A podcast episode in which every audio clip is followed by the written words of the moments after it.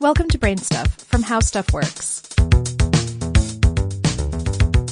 Hey, Brain Stuff, I'm Christian Sager. When people start throwing around the term brain orgasm, it definitely gets your attention, even more than brain stuff, right? But that's just one way that autonomous sensory meridian response, or ASMR, has captured the interest of one corner of the internet.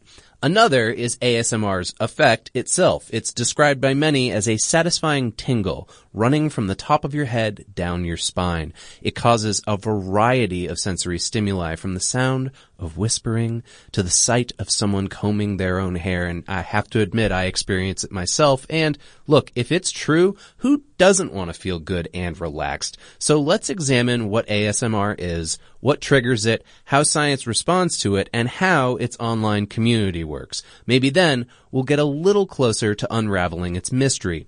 The actual term ASMR was coined by healthcare IT professional Jen Allen, who also started a research institute dedicated to analyzing the euphoric phenomenon.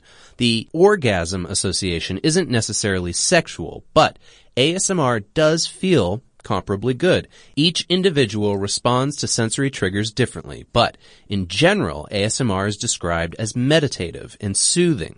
Trigger examples include light sounds of crinkling, a person whispering slowly, or someone completing a task with personal attention like painting or cutting hair. ASMR is described much like synesthesia, the phenomenon where one sense produces the experience of another, like when you hear a musical note as a color or you see a letter as a flavor.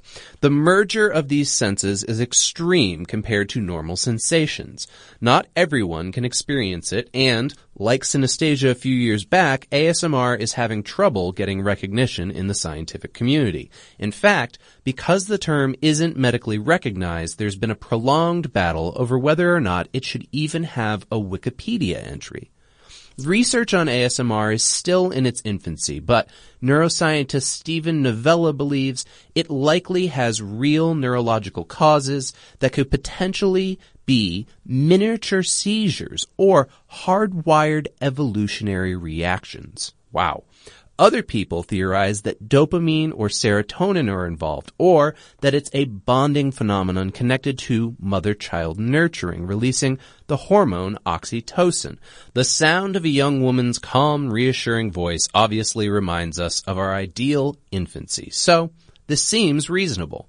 If you've never experienced ASMR and want to try it out, I've got good news. There is a whole community online primarily cultivated by whisperer videos where people called evokers record ASMR triggers by speaking softly and making sounds with objects like feathers, brushes, and plastic bags.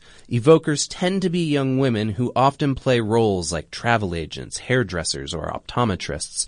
When an evoker uses a 3D microphone, the triggers intensify, providing an auditory experience that moves up close and personal.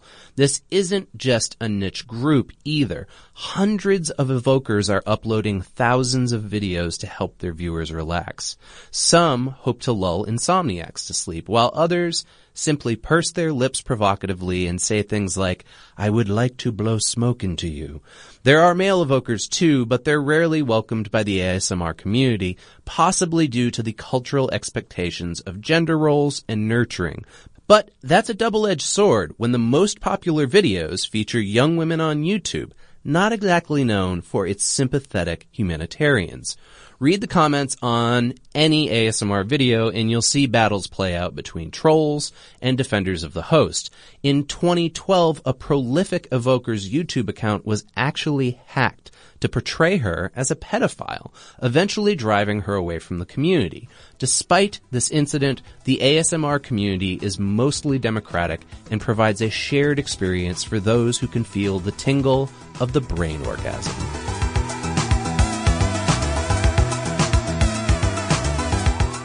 Check out the Brainstuff channel on YouTube, and for more on this and thousands of other topics, visit howstuffworks.com.